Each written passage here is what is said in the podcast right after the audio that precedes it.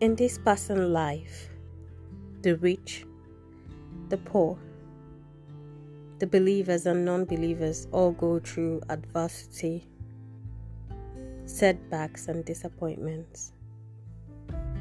Take a look at Joshua and all he endured.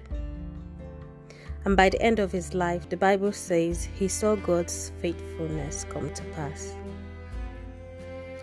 What was one thing he did? He never stopped believing that God would keep his promise.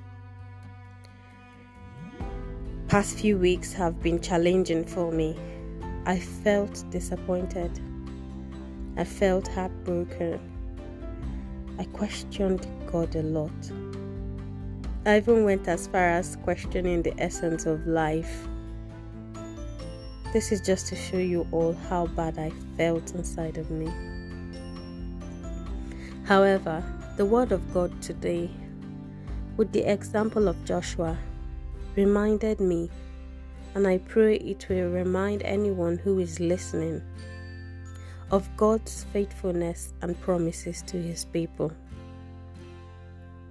I have been reminded to hold God to His word, where He said, The heaven and the earth shall pass away, but my words shall not pass away.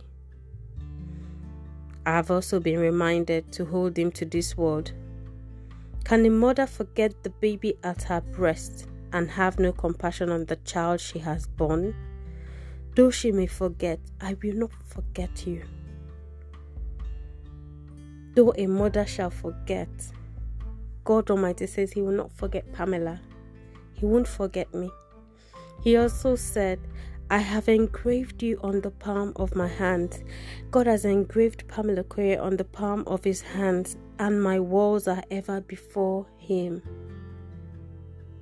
This same applies to you. Hold God to his word. My brothers and sisters, today's Bible reading is from the book of Psalms, chapter 55, verse 22. It says, Cast your burden on the Lord and He will sustain you.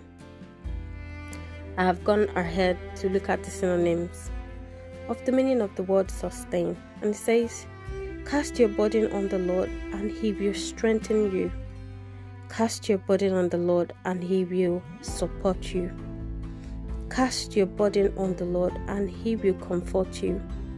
Cast your burden on the Lord, and He will help you. Cast your burden on the Lord, and He will assist you. Cast your burden on the Lord, and He will encourage you. And finally, cast your burden on the Lord, and He will give you strength. Chukwu nke anyị na-ekene gị maka na akwụkwọ nsọ gị juru na nkwa niile ikwere anyị. Nyere anyị aka, anyị bụ ụmụ gị, ka anyị jidesie ike n'okwukwe na nkwa ikwere anyị. Chukwu, agbanwe agbanwe. Chukwu, echeta obi esi ike. Chukwu, agụ na-eche mba dike n'agha, onye obiọma, onye na-eme mma, onye anyị na-aja mma. Na-echetara anyị maka ọdịmma gị mgbe ọnwụnwa nke ga-eme ka anyị chefuo ihe ọma niile i mere anyị bịa biko chineke nna mee ka obi anyị cheta mee ka anyị guzosie ike na gị. N'aha jizọs kraịst onye nwanyị amen.